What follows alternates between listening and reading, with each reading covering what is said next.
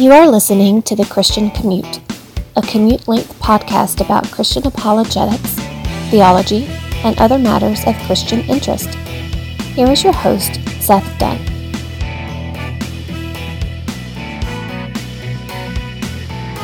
It's Tuesday, July eleventh. This is The Christian Commute. I'm your host, Seth Dunn, and the reason that I'm whispering like the ladies on N P R is because I think if I talk any louder, I'm going to cough up a lung and run out of breath. As you guys know, I am recovering from pneumonia, and there has not been a Christian commute. There it goes. In, oh gosh, I feel like three weeks. Today is the first day that I have been back to the office since I fell ill, oh, I want to say three Wednesdays ago, maybe two, and uh, I thought I'd give the commute a shot. My lungs are clear. I had an x-ray um, on last Wednesday, and it came back, you know, clear that they didn't see any more pneumonia in my lungs. But I'm still coughing. But I feel a lot better than I did. But I am obviously still not one hundred percent. I think this is the longest I've ever gone without recording a Christian commute since I started. And uh, it's probably the sickest I've ever been since that's happened. And uh, I'll tell you what, a respiratory illness will shut you down. Not not just in the sense of, you know, walking around, but, you know, I'm a podcaster. You got to be able to talk. And if I talk too much or too loudly or use too much breath, there it goes. So um, this is not going to be a typical Christian commute. I'm not sure if I can finish it, but I'm going to try. Uh, because you you guys know I I get I get excited. You know, uh, you can tell I mean what I say, but uh, I'm going to have to be very intentionally reserved. I hope it's tolerable uh, in the the low N P R voice. And I'm going to give myself more time. So here's what I'm doing. I'm going to Pizza Hut. I don't know if you guys know this about me. I, I you actually, actually you do know. I love Pizza Hut. Pizza Hut breadsticks are about my favorite thing to eat in the world. And when I was a kid, it was a big deal to go to Pizza Hut. Now, you guys who are forty years old remember this. They had ar- they had arcade games. The one where I lived in Harrison had Bad Dudes and then Superman. So you go get a quarter from your dad, you play the arcade game, and you, and you get your breadsticks. Like, it's a big deal for a kid to go to Pizza Hut. They used to do the little uh, book it reward, and you get free pan pizzas. Anyway, that's like, uh, that's like a time long gone. Those Pizza Huts are largely out of business. And you know the ones, you when you drive by the building, you can tell it used to be a Pizza Hut?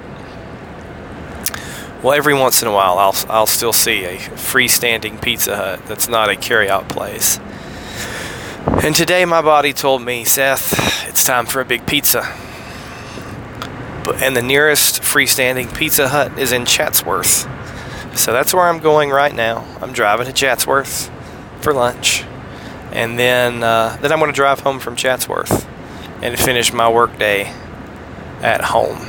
It was nice to be back in the office, but I'm going to Pizza Hut, and uh, I'm going to finish the day working from home. I got there, and I'd been gone for a month, and then it turned out no nobody really needed me to be there,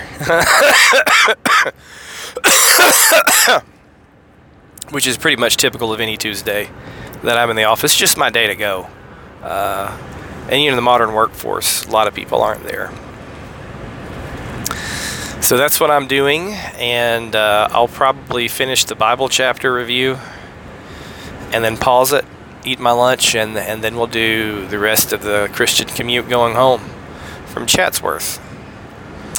And before I get started into the show proper, I want to thank the older demographic of the Christian commute, because everyone that, that I know who listens, who's like seventy plus, that would be Rendell, Mary, and Martha, they all rode in to check on me. And you know, that's what's what older people do. If, if you're sick, you're like, hey, okay, I'm praying for you. That's that's great. Other people checked on me too, but something about the older generation, I guess they know what it's like to whew, be wearing out. And that's what pneumonia makes you feel like, like you're worn out. So thank you guys. Uh, so uh, here goes. I have a full episode for you today. I had a question in the inbox that's been in the inbox since I got sick, and it's been sitting there, and I even have one more. And that question is about the abandonment of a Christian spouse by a non-Christian spouse. That's from First Corinthians. I mean, I mean The script, the relevant scripture is from First Corinthians. I mean, the, the incident happens all the time. And it's a two sticky note show. So we're coming back with a long one, because the Bible chapter review is Matthew twenty-three, verses forty-one through forty-five. And it took up the whole sticky note. So if I have time to cover a show topic today, and if my lung capacity allows it, then we're going to talk about uh, we're going to we're going to talk about Christian nationalism, postmillennialism, because I see it feels like to me that's getting popular, and I may be a little late to the game to this discussion, because. Uh, I wanted to talk about this a month ago, but it didn't happen. It's like, Stephen Furtick left the S B C. I had a commentary on that, but uh, no Christian commute because of the because of the the illness. All right, Matthew Matthew twenty-three, verses forty-one through forty-five. When we last had a Christian commute, a long, long time ago, we left off in Matthew twenty-three. Uh, the teacher of the law, or the lawyer expert in the law, asked Jesus what, what the greatest commandment was. And he said, love the Lord your God with all your heart, mind, and soul. Basically what the, the they would have called the Shema. I guess they still call it that. Orthodox Jews still call it that. And uh, then he said the second is like it, love your neighbor as yourself. Summarizing both tables of the law, the left the left rock of the Ten Commandments and the right rock of the Ten Commandments. The one that the ones that the one that deals with you and God, and the ones that deal with you and your neighbor. So that's what Jesus said. And now he's going to turn it around on the Pharisees. And he's going to ask them a question. I'm going to tell you what that is as soon as I get past this tractor trailer. Matthew chapter three. Matthew chapter twenty-three, verses forty-one through forty-five. Now when the Pharisees were gathered together, Jesus asked them a question. What do you think about the Christ? Whose son is he? They said to him, the son of David.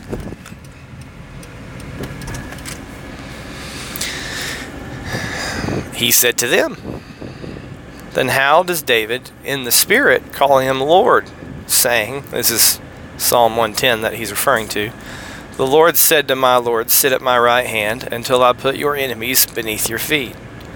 If David calls him Lord, how is he his son?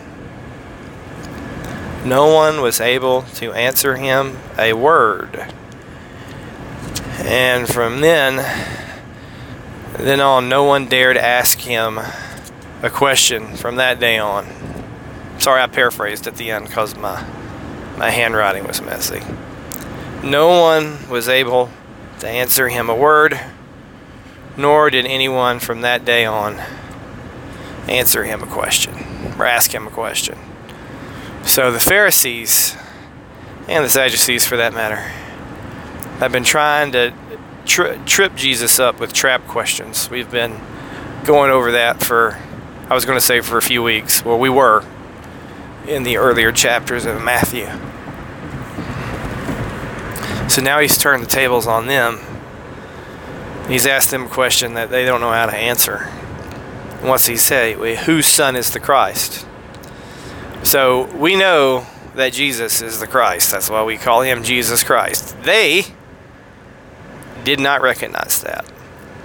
But just because they did not believe that Jesus was the Christ does not mean that they didn't believe that there was a Christ coming. So everybody back then in the Jewish society, well, maybe not the Sadducees, but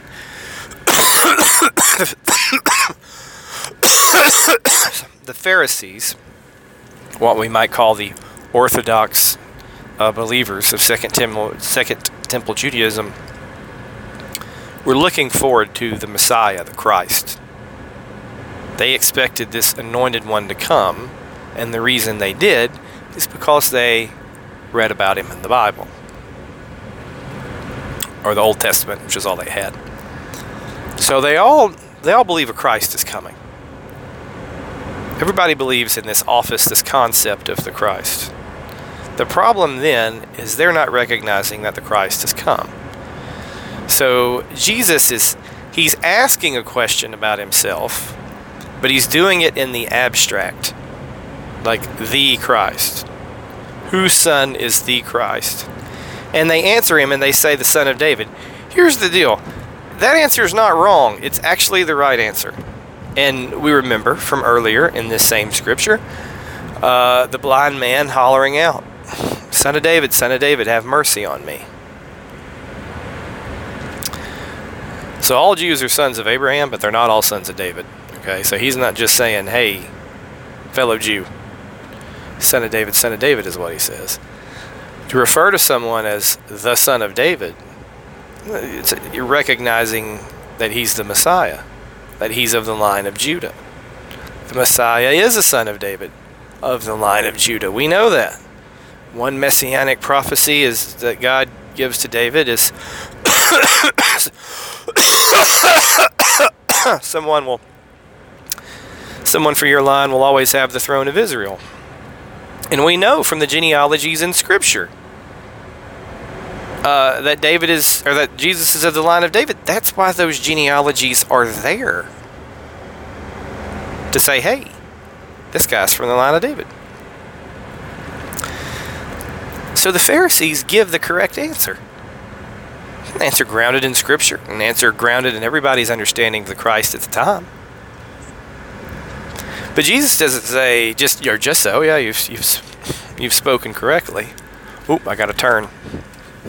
I hope you guys can't hear the navigation lady in my ear, because uh, I'm driving on a route I've never been before.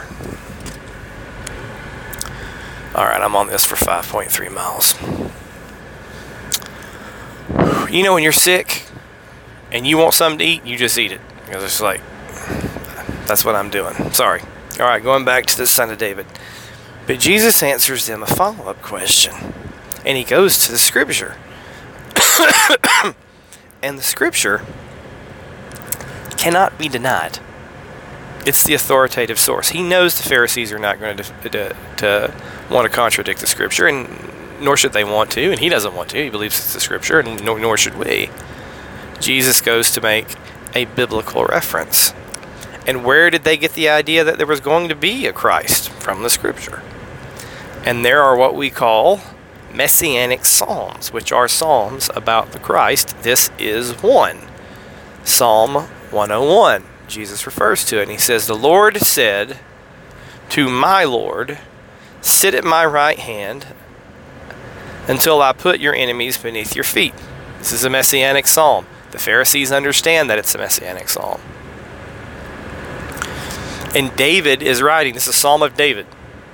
I understand that King David is writing this. And David says, the Lord. Who's he referring to there? Yahweh. Said to my Lord. Who's he referring to there? The Messiah, the Christ. Because David's the king. Who could be his Lord but the, the Christ? Sit at my right hand. Okay, so the Messiah goes to the right hand of God. He's there in that equal position of authority. And Jesus asks this question. If David's his son, or if the Christ is David's son, how in the world is he calling him Lord? The king doesn't call his own son Lord. He calls him Prince, maybe. And then when the king dies, the prince becomes the king. But he, he doesn't have equal authority, or I should say greater authority than his dad, where you can call him Lord.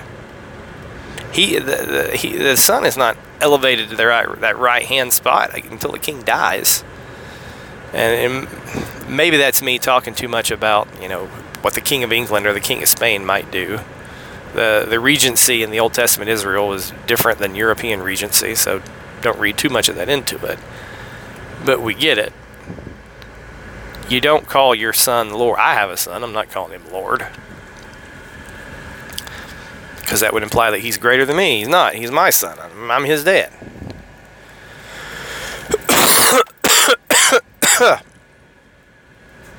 And now the Pharisees can't answer. And here's the thing. The Pharisees know that the Christ is the son of David. They know that. They've answered correctly, like I said. But they can't explain how David is calling the Christ Lord here in this messianic psalm. Jesus has had an answer for every question that they've had for him. They can't answer the question, though. Now, we know, Je- Jesus knew, and we know the answer looking back. Like, Jesus is like, I am the Christ. I'm the Son of God. And we know that he's he's of the line of David by being, you know, essentially adopted by Joseph, but Mary's of the line of David too. We know about the virgin birth, and we know that that Jesus is God incarnate, and that's how he's called Lord. The Pharisees, they don't get it. And because they don't, they can't answer him. And from then on, they didn't answer him a question. Nobody's asking him these questions to try and trip him up. They can't do it, and now they're tripped up. This is the end of Matthew chapter twenty-three. Lord willing, on Thursday, I will be, once again, back in the office. And we'll start Matthew chapter twenty-four, where Jesus is going to start condemning the Pharisees and their practices more. But for now, at this convenient breaking point, I'm going to eat lunch. I'm going to be to that Pizza Hut in four minutes. A rare treat, a standalone Pizza Hut. And, you know, often found in little off-the-beaten-path rural towns like Chatsworth. And when I return, I got through this okay. I'll get to the question in the inbox. It might re- require a long answer, but I'll have the time driving home. And then, Lord willing, I'll go home, finish up my work day, and upload this Christian commute. All right, here's the pause button. Now I gotta find it. Pause, pause. I want to come back. We'll we'll finish. We'll do the rest of the story like uh, like Paul Harvey. Back, full of breadsticks and pan pizza. My delicious favorites from Pizza Hut. I probably ate one piece too many. And uh, if the cough pauses weren't enough, now I have a Pepsi. I've been trying to lay off Coke, but there's certain meals where I insist on having a Coke. Hamburger and fries, Mexican food, and pizza. So uh, this will be my Coke for the week. And for you northerners wondering, like I thought he said he had Pepsi, everything's a Coke down here. But Pizza Hut carries Pepsi. All right. We're done with the Bible chapter review. Let's go to sticky note number two. As I depart Chatsworth on Highway four eleven. Sticky note number two from the inbox. Do you have a question about Christian theology and apologetics? If you do, you can write Seth Dunn eighty-eight at gmail dot com. Seth Dunn eighty-eight at gmail dot com. Or you can dial four seven zero, three one five, zero eight seven five. And the question I'm going to answer today is, can a Kia Soul make it from Chatsworth to Cartersville on a little over a quarter tank of gas? We're going to find out. But the question in the inbox is from Jeff in Slow Drive in Florida. And Jeff has a situation with a brother at his church where that brother's wife has left him, and she is taken up with another man. They're not yet divorced. I assume that the woman who left her husband and took up with another man is a non-Christian. I'm, I'm guessing that. And I'm going to guess that she was a non-Christian when they got married. I don't know. So I don't know if she was a non-Christian to begin with, or if she had professed faith and uh, now has abandoned her husband, husband and engaged in adultery, and has thus been declared a non-Christian by the church. I'm just going to presume, for the sake of this question, that she's never made a profession. And I'm going to point this out for you Christians out there, which is everybody who listens, but like two people. We Christians are not to divorce one another. Period. That's it. You don't divorce another Christian. That's just how it goes. It's just how it goes. If your wife cheats on you, you have to forgive her. Now, what happens if she doesn't ask for forgiveness? Well, then the church kicks her out and says, you're not a Christian, you're a false convert, because you're cheating on your spouse and not repenting of it. Okay? But that, I've done that show before. That's just a, a way of reminder. And I'm bringing that up to say, I have never in my life heard of that happening. Ever. Now, I mean, I guess people getting kicked out of church is not something they broadcast, especially if they're cheating on their husbands or wives. But who here... I mean, I'm a lifelong church member, you know. Who here has ever gone to a church conference and voted out an unbelieving spouse who's left his wife? Like, formally done it. I know that's probably happened in your churches. Like, an un, uh, somebody's who was a church member cheated on their spouse and then left them. Adultery's everywhere, inside the church and out, the church visible. But I'm just asking, has anybody ever gone through that formal process? Because I guarantee you, you know somebody who's been remarried after their spouse has cheated on them. And you, you probably say, oh yeah, I know, so-and-so got remarried, but you know, their wife was cheating. Yeah, but was she formally disfellowshipped through the church? Did they go through the church discipline process? Because who, who are we to say she's not Christian? You know?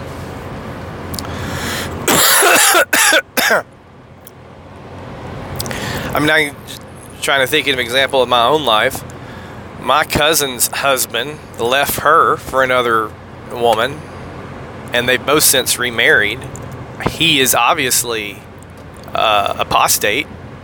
He's proved it by his actions, by leaving his wife, cheating on her, and, and, and divorcing her. But I never heard of their church formally kicking the dude out. Have you? I don't know. But that's not what Jeff is asking about. Jeff's question is this, regarding an abandoned believer. What do we mean by abandoned believer? An abandoned believer is somebody who is a Christian and has an unbelieving spouse, and that spouse has left them. They're abandoned, and their marriage is over, And Jeff is asking, at what point can the abandoned believer be remarried? So let's go to the scripture that speaks to this. It's First Corinthians seven. So if you want to, you can pause the show and read First Corinthians seven. So while you pause, I'm going to take me a drink of Pepsi.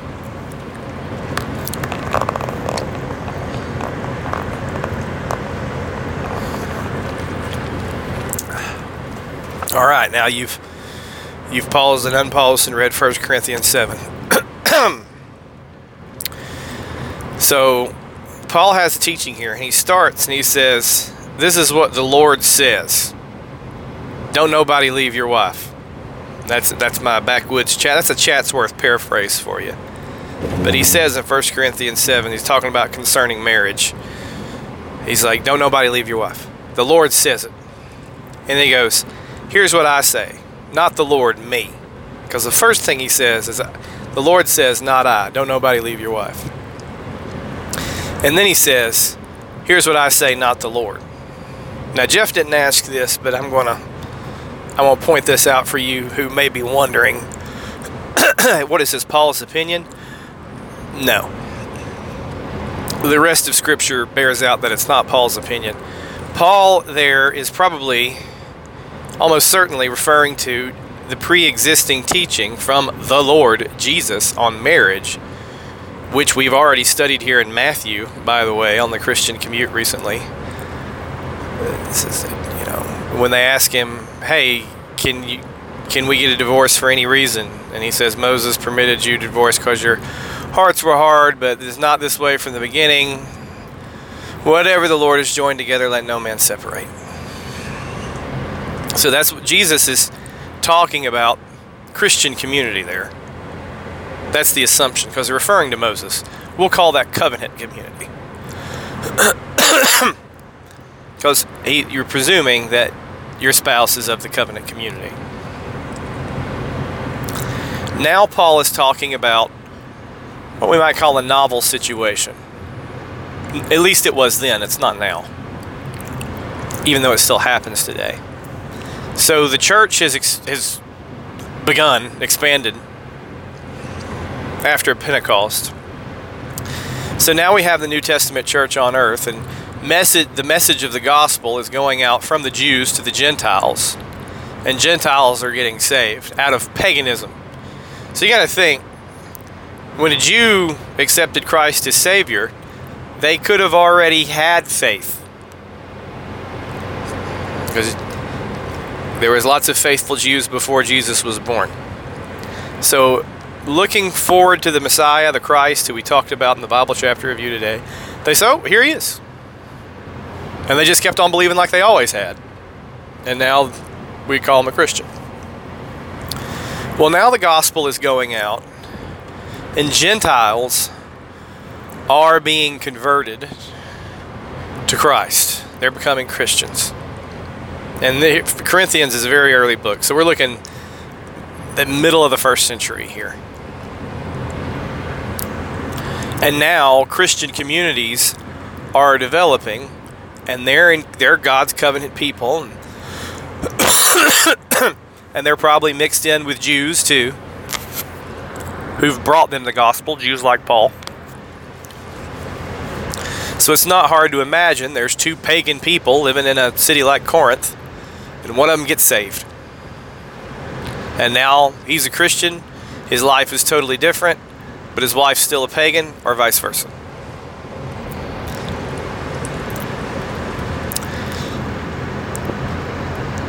Optimally, a Christian who is a part of the covenant community would not go out and marry a non-Christian.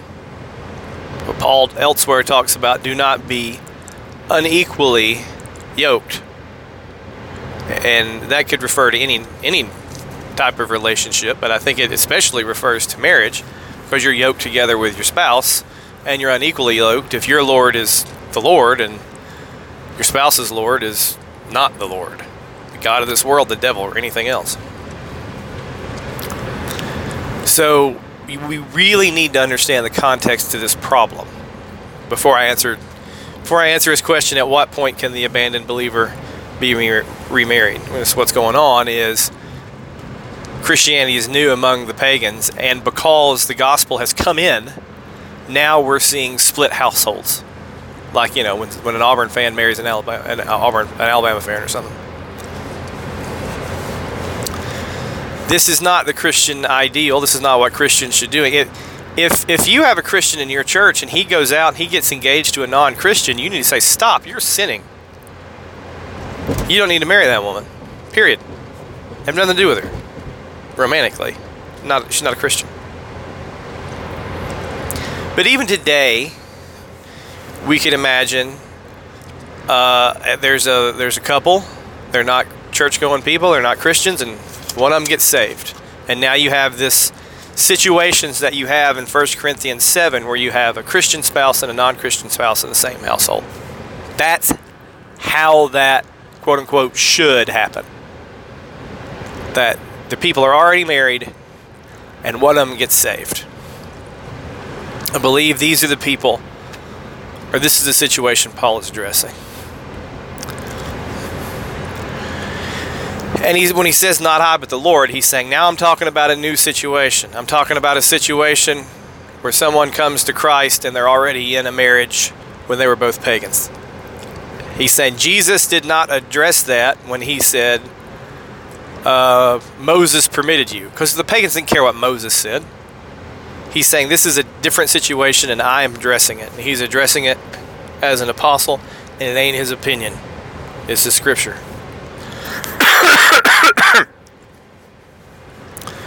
And he says, uh, if the unbelieving spouse consents to live with the believing spouse, then fine. Just accept them as your husband and your household.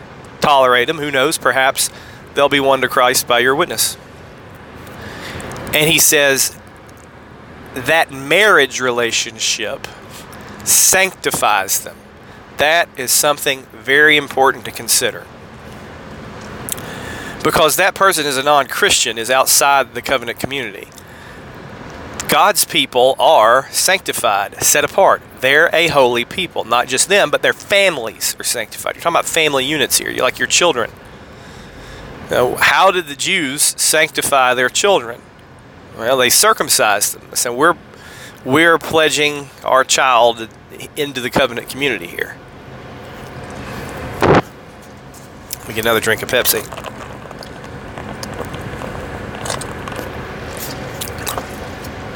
So what Paul is saying is, even though this person is an unbeliever, they are, your family is sanctified through the believing spouse.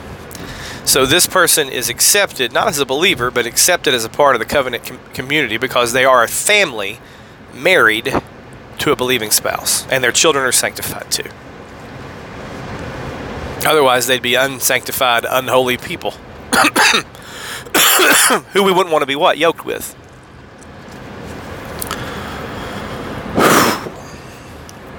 Now we're talking about a situation where what if the unbelieving spouse leaves or abandons the believing spouse? This is not this is not acceptable between two believers. It's not. But the unbeliever, because they're an unbeliever, uh, they don't care what Jesus or Moses say. They're just going to leave for whatever reason. What's Paul say? Let him go. Don't fight it. You can accept the separation. And he says they are no longer, they're no longer bound. And uh, the Greek word there, it's a verb, douloo, douloo, which means to enslave or bring under subjugation. And people with troubled marriages are, that's how I explain, you know, that's just, that's what marriage is, Paul. That's not funny, but anyway.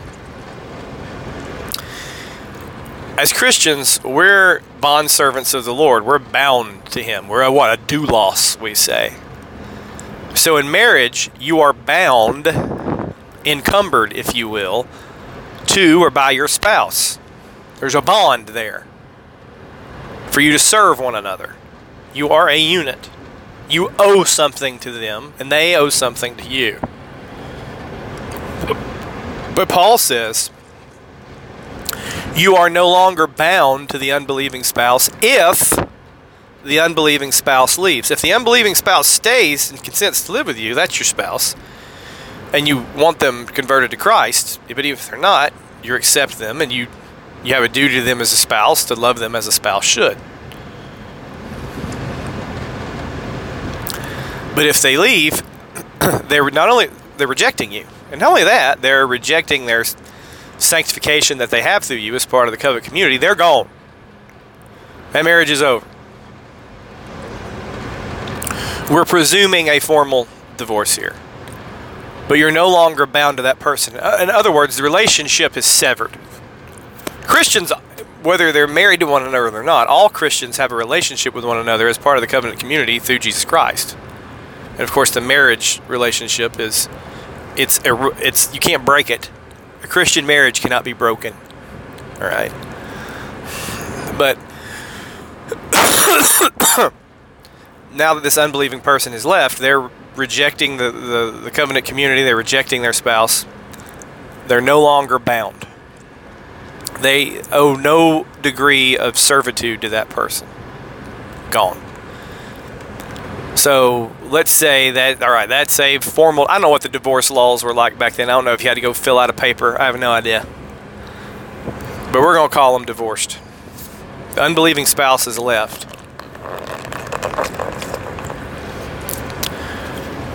When is the, the Christian free to remarry? The next day? There's no marriage. You're you're free to, now, would it be wise to go go get married the next day? Probably not. But there's no there's no like waiting period. Like, you know, when you, you go buy a gun, they're like, well, there's a mandatory five day waiting period. You know? Or in Tennessee, if you want to go get married, you get married right away. They'll say, if you want to go through the waiting period, you can. Uh, if you want to get married right now, you got to pay an extra hundred dollars. I'm not. I don't know what the amount is, but I'm not joking. Like, you can get married in Tennessee, like you can in Las Vegas, like just like that. But in Tennessee, they say, "Hey, maybe you should think about it. You know, there's a waiting period. But if you don't want to, pay this fee and you get married." So, you know, sleep on it. So it's it's probably not wise to get married the next day after your unbelieving spouse leaves you. But if you're a Christian. And let's go through the process. You were a lost person. You were a pagan. And you got married. Because Christians are not the only people who get married. Then you get saved. All right. I, I saw the light. And now you've come to Christ. Your unbelieving spouse, not what I signed up for. And she leaves. You are now free to remarry. You have been abandoned. You didn't run them off. You have been abandoned by your unbelieving spouse. That's the situation from start to finish. You're no longer bound. You're not a slave to that person or that relationship. You're free to marry in Christ. Who are you free to marry? Uh, another Christian? Not one who's divorced from another Christian?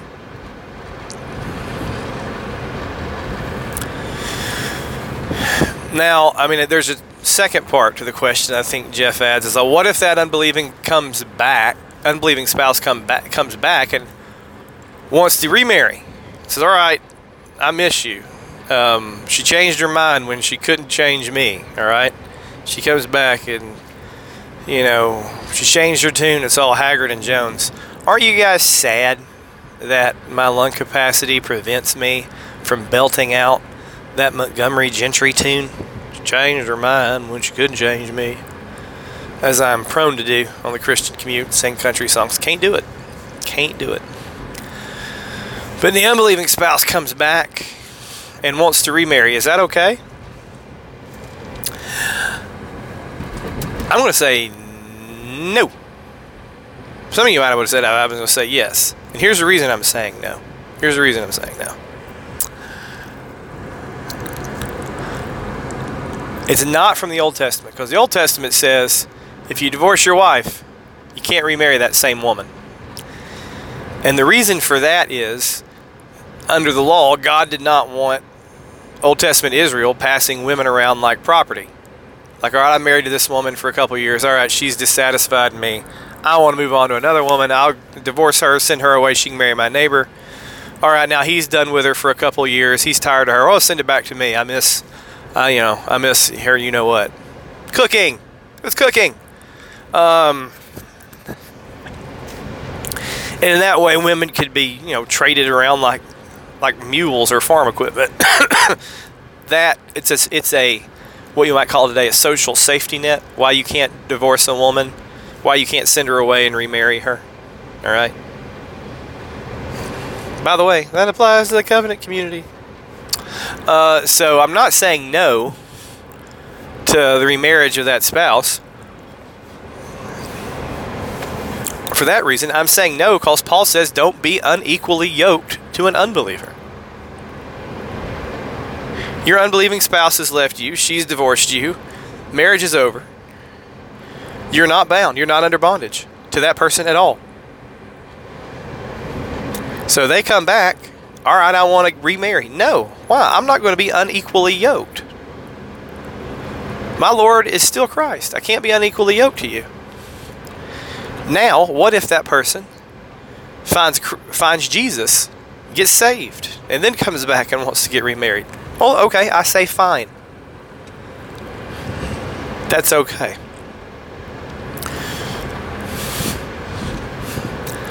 Now let's say, and this is why people with a permanence view of marriage will say never get remarried. Let's say the unbelieving woman leaves. We'll call her a woman. She's gone. The believing husband finds a new believing wife and gets married. Now the unbelieving woman gets saved and wants to come back and reconcile and get married. Sorry, I'm already married. But I'm saved and now I want to be forgiven and restored and reconciled. I want to be married to you. Well, no, I'm already married to somebody else. By the way, that wouldn't have been a problem in the first century because it wasn't nothing for people to have more than one wife.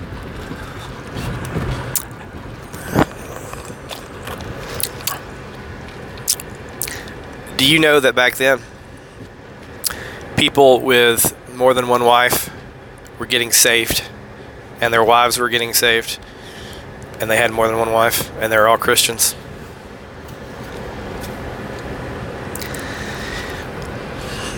There is, I'll say it this way. I don't want to say there's no scriptural prohibition.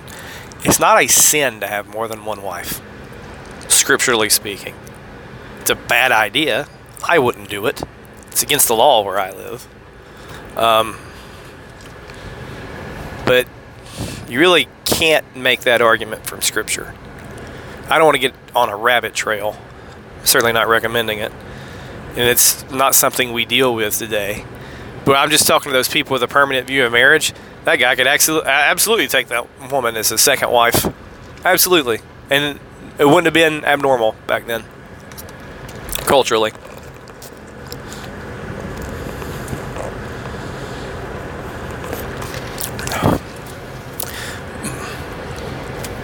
But obviously that's not how our society works. um, but yeah, just so to answer your question, Jeff from Slow Drive in Florida. If you're not bound, you're not bound. So there's no there's no mandatory waiting period. To like wait and see if they come back. They're gone. No longer under bondage to that person. All right.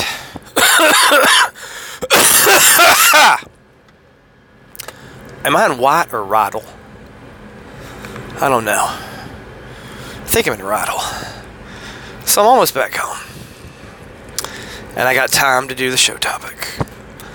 Christian nationalism and postmillennialism. So, like I said, I'm, I'm, I'm a couple months late on this. In the Christian Twitter sphere, there's been a lot of talk about Christian nationalism. And the idea of wanting the country to be culturally Christian and striving for that. And that's on one extreme, and the other extreme, well, I don't know, one extreme would be wanting to, a militant theonomic takeover, I guess would be, or theocratic takeover, I guess that would be in that one extreme. And I guess on the other extreme, it would be the, the Benedict option of just going away from society and having nothing to do with it. Or maybe being like an Anabaptist or a Mennonite. Just like, well, we're just going to keep to ourselves. We're not even going to vote.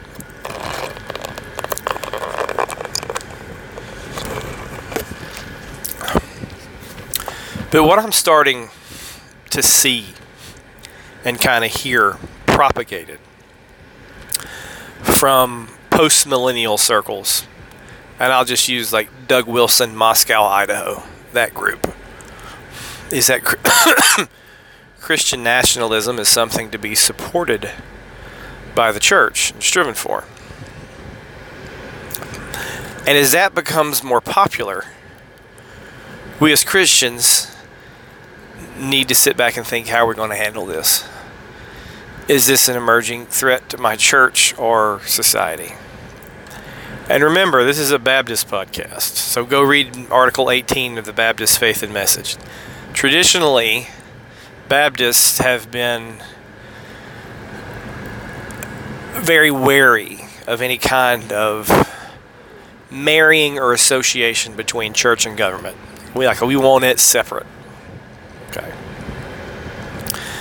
But what you're going to start seeing, and I think we're already seeing seeing it now, is that postmillennialism, maybe even theonomy, and Christian nationalism are going to become more and more popular, not because of any biblical prescription for it to, But, but as a reaction to the exceeding immorality of the society in which we live, in Western society, United States, Canada, Western Europe.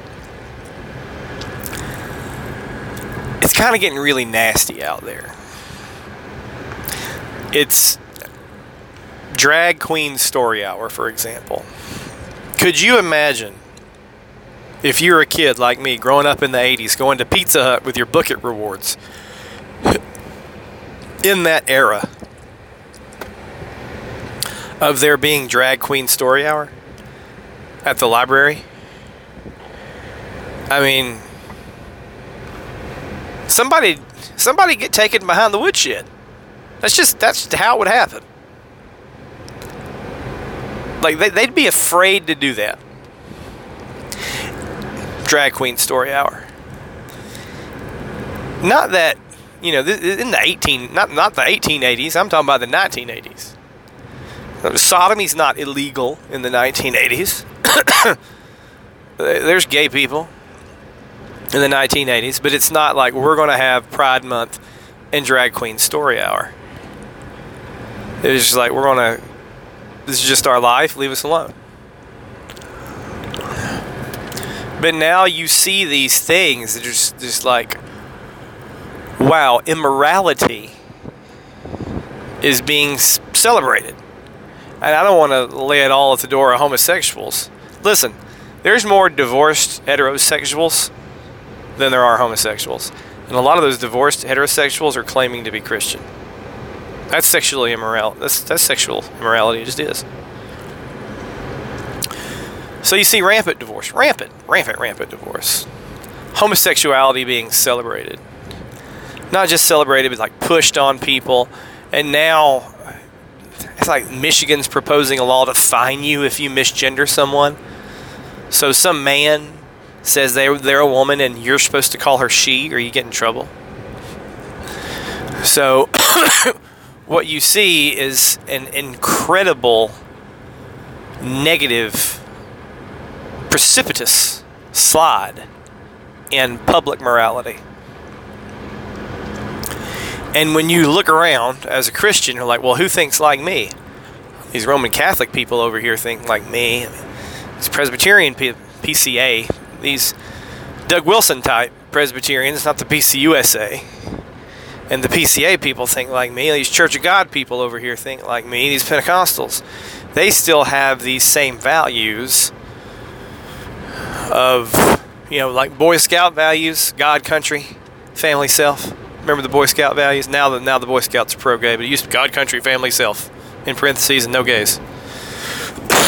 No gays allowed.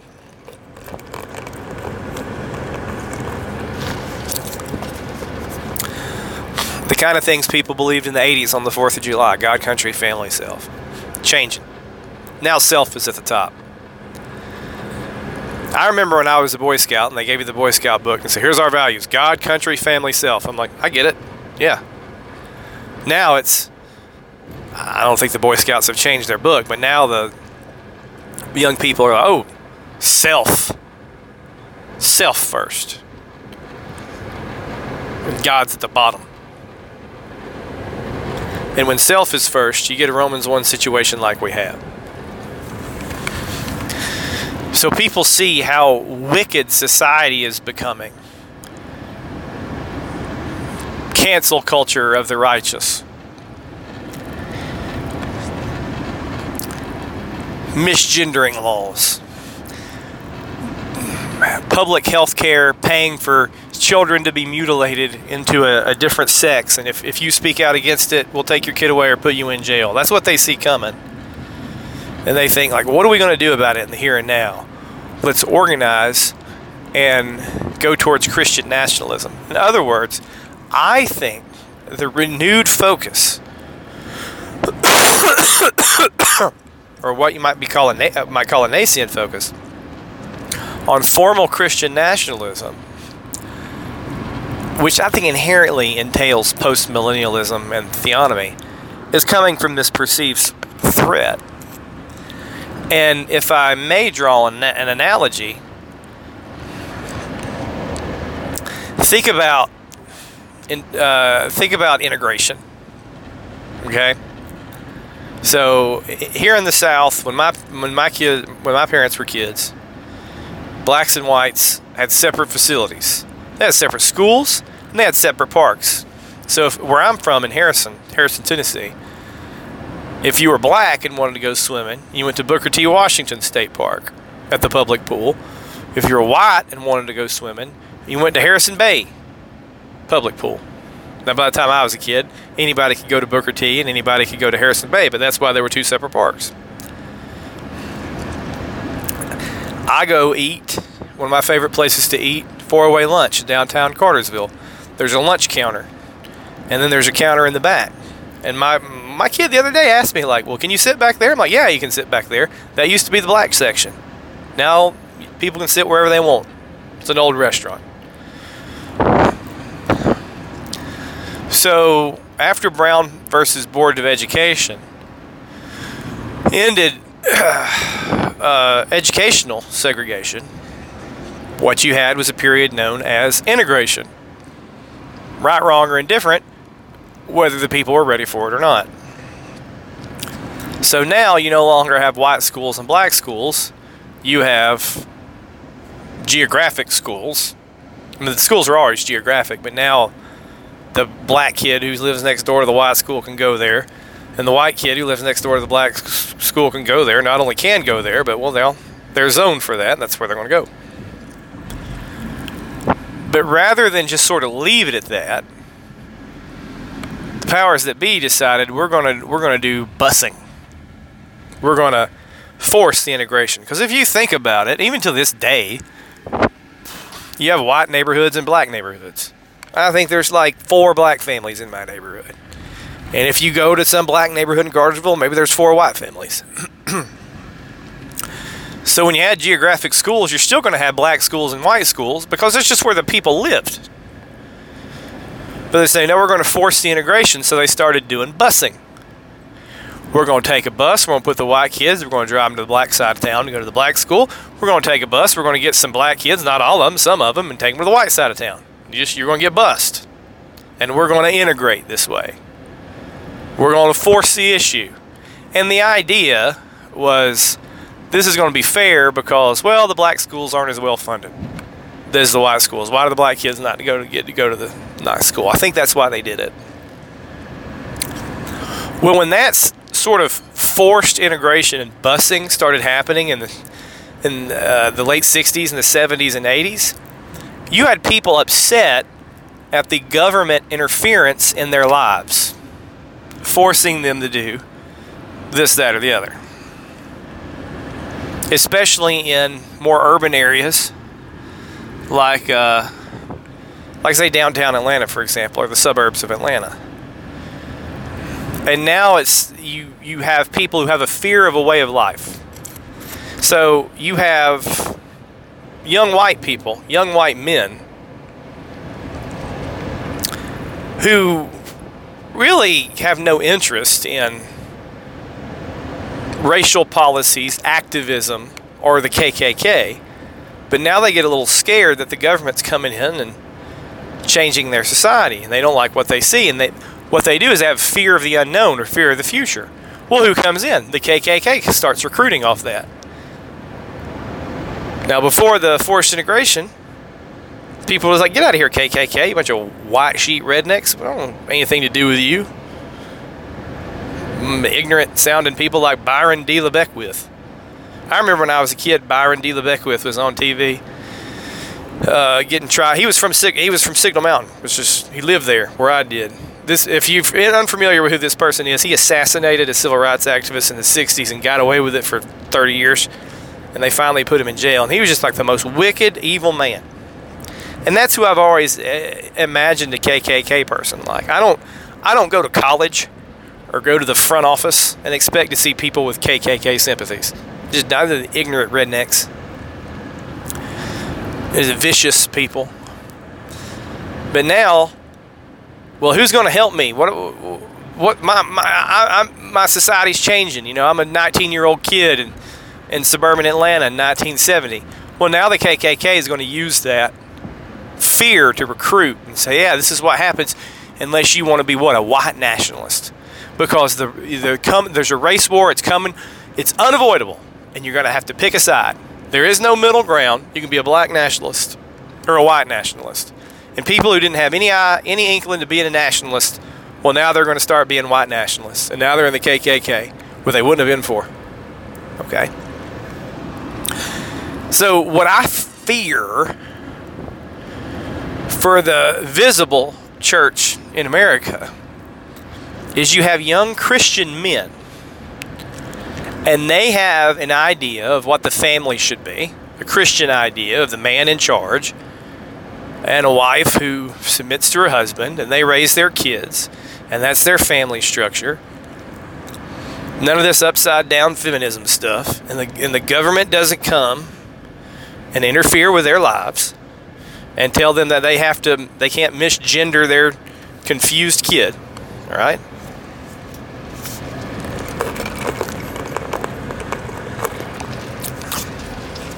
They say, they see their demographic becoming a pariah in society, where all of a sudden C R T is popular and you got marks against you if you're a white male Christian. The W M A, do no wrong. I see. Ah, I want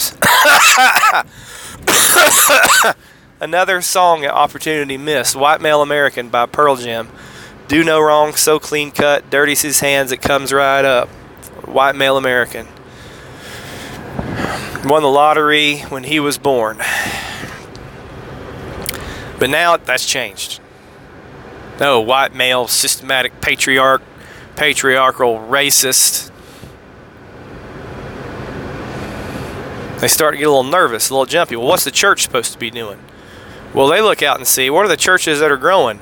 Garbage churches like Andy Stanley, garbage churches like Stephen Furtick. They see social justice coming out of the mainline church, and they say seeker-sensitive garbage coming out of Andy Stanley and, and Stephen Furtick. And you know what? Out of your typical Southern Baptist church, they say if they see effeminate, emotion-driven garbage worship.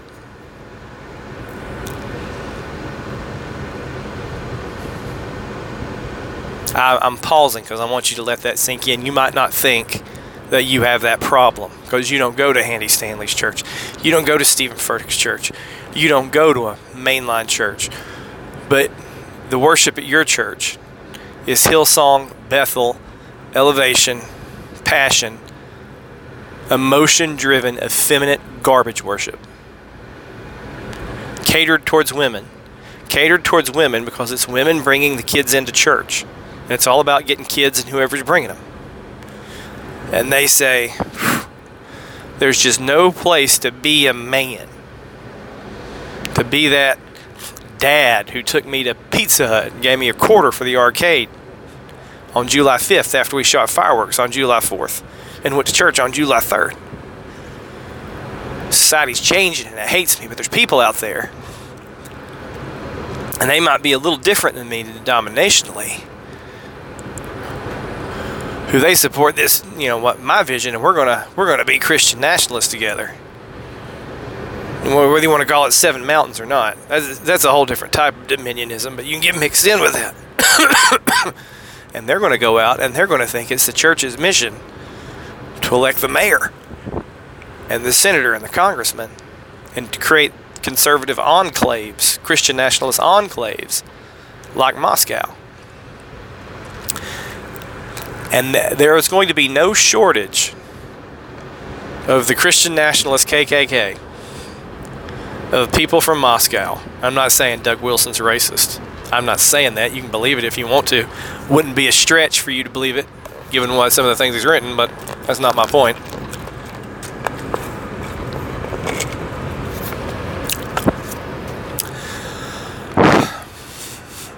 They're going to be attracted to that. And there will be no shortage of postmillennial theonomists making money on the conference circuit. All right, this is our, you know, this is our conference on the Bible and politics and how to create a Christian state. And they're going to publish and they're going to sell tickets. And guess what? There's not going to be a Christian nationalist takeover of the United States. All right? It is like you're going to start a political party and not win. But the people at the at the high point of the movement, the people who are going to be blogging and writing the books from Canon Press, well, I mean, they're going to be persecuted all the way to the bank. But what you're going to see is young men in your churches starting to bring in theonomy, starting to bring in post-millennial theology, and starting to skew the mission of the church where it should be. And you know what they're going to start doing? They're going to start insisting on unholy, unequal partnerships. Well, let's get together with the Catholics and do this. And let's get together with the Pentecostals and do this, because we all believe the same thing about the family and the state.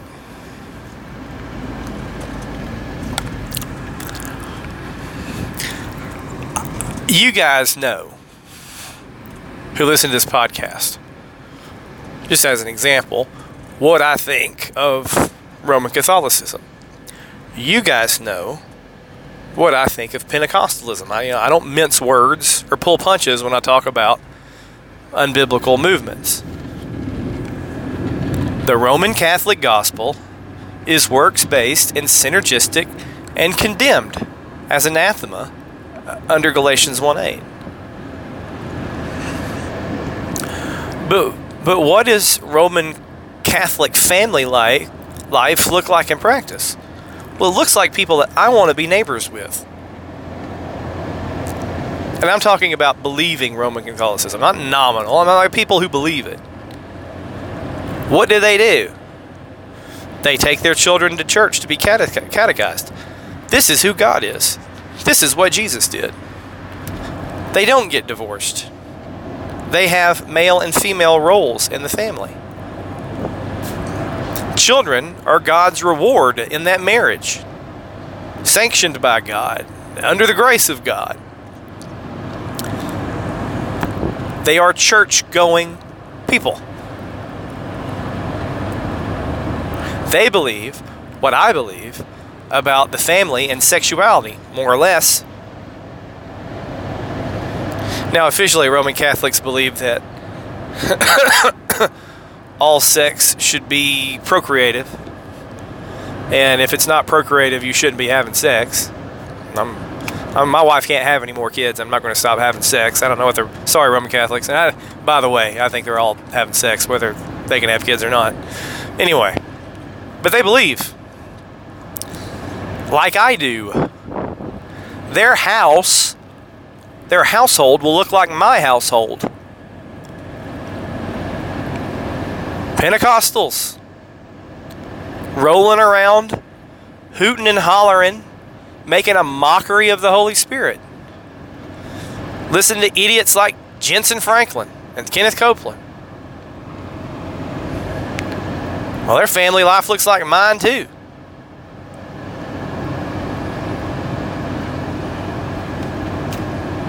And on and on down the road. And what you're going to see is people wanting to create a cultural Christianity, because would you rather live in cultural Christianity or Justin Trudeau's Canada? That's what they'll say.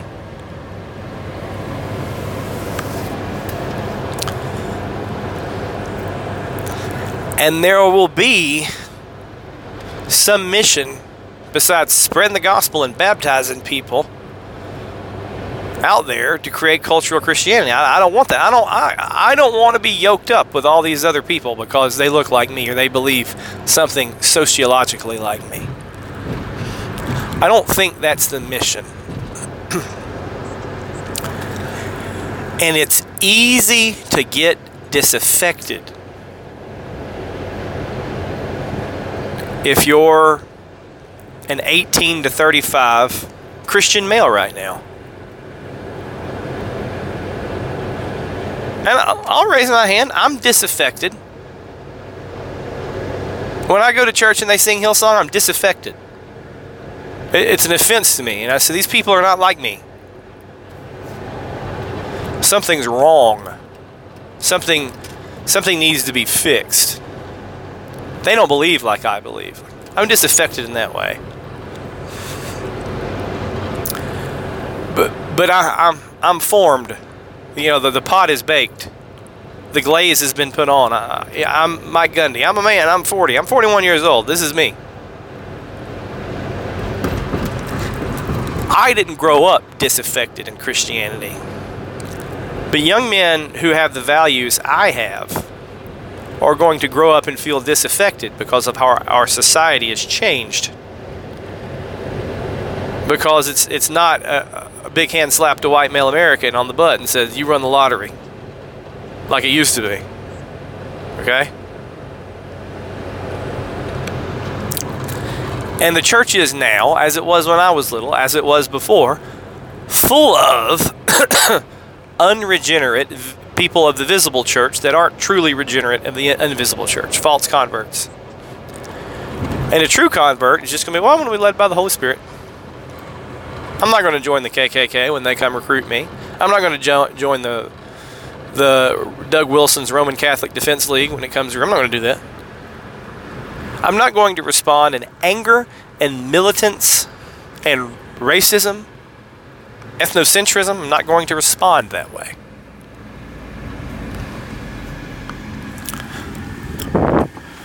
But you're going to have people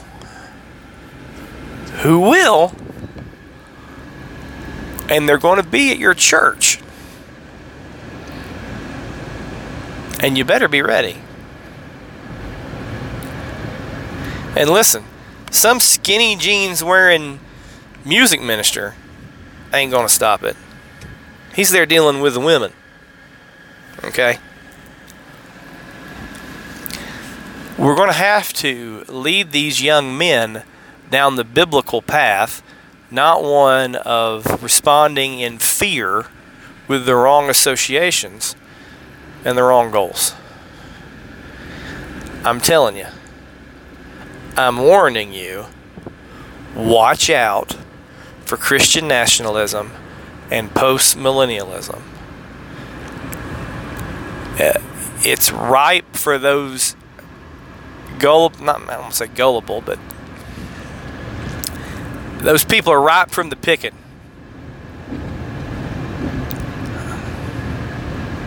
Those young Christian men, they can be susceptible to that wrong path. So cut it off at the pass at your church when the Christian nationalists come calling. Okay? And by the way, I, I did not define the term Christian nationalism in this podcast, all right? I didn't mince here. You want to hear somebody mince word, mince terms about it, go listen to John Harris, okay? I'm a Christian. As an American, I'm a nationalist because uh, I, I want America to fare better than countries that are not America or the United States. I'm white, so somebody could say Seth is white. He is a nationalist. He's a Christian. He's a white Christian nationalist. Ooh, I'm not a white nationalist, and I'm not a Christian nationalist. I'm white. It has nothing to do with Christianity. I'm a nationalist because I live. I'm, you know, I want Alabama to beat Auburn. And I want the U S to do better than Mexico. All right, um, and I'm a Christian, which is the most important thing. Christian nationalism is going to sound good. Postmillennialism is going to sound good, but ultimately it's going to it's going to do nothing nationally and go nowhere nationally. But it'll wreck people at local churches. All right, that's all I got to say about that for now. How how long is this podcast? How long did I go? An hour and ten minutes. Hey, a, a double-sized podcast today. It's the least I could do. I mean, I'm, I'm going to say this. It's not my, you know, nobody's blaming me for getting sick. But guys, I'm sorry. I know, I know that a lot of you like to have your podcast in your schedule. I am I'm so thankful for you people who make me a part of your routine. It's not a five-day podcast anymore. It's just a th- three-day podcast. But you you guys have made me a part of your rotation. And you got thirty minutes three times in your week to listen to the Christian Commute. There's a lot of other podcasts you could listen to. And you guys listen to me, and you send questions into me, and I really appreciate it. And I'm just sorry I was gone. Uh, but I made it today. And uh, I'm glad to be back. And I hope you guys can take this podcast and apply it in your lives and give good Christian counsel to others. And I hope somebody sends me a question to seth dunn eighty-eight at gmail dot com. And I hope everybody remembers that Christianity is not about getting saved. Thanks for listening it's to the about Christian being Commute. Saved. God bless. Please send your questions about Christian apologetics and theology to seth dunn eighty-eight at gmail dot com. If you are not a Christian, please remember that you can be reconciled to God through the shed blood of His Son, Jesus Christ. The Bible teaches that all who call on the name of the Lord will be saved. Repent of your sins now and accept Jesus as Lord. God bless.